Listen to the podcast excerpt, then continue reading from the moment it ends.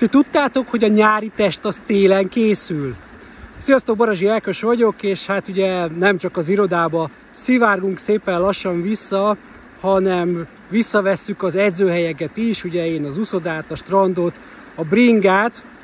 Az a helyzet, hogy én nem is voltam október óta úszni, és hát olyan nyomorultú hideg tavaszunk volt, hogy bringázni se tudtam, ugye ez a két kedvenc sportom, nagyon jött be nekem az otthoni sport, úgyhogy ezt elég elhanyagoltam az elmúlt időszakban.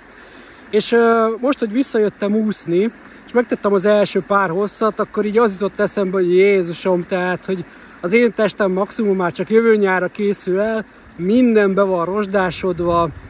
de úgy lenyomtam így a napi tervemet, így a végén így kezdtem érezni, hogy azért hogy vannak izmaim, meg hogy így van remény,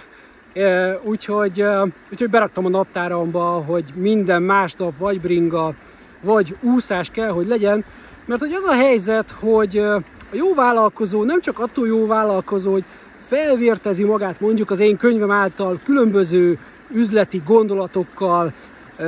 fogásokkal, napi teendőkkel, hanem attól is, hogy így ugye itt mentálisan is rendben van, és így van valami erőléte, van valami fellépése, és így a, és a lelkében is jól érzi magát, és gyakorlatilag így áll össze az a torta, amit a végén megehetsz, akkor ugye az, mint jutalom, hogyha így mindent, mindent, mindent megcsinálsz. Úgyhogy ti is vegyétek vissza a régi életeteket, vagy ha nem kezdtétek el a sportot, akkor, akkor most kezdjetek bele, hát ha még van remény, és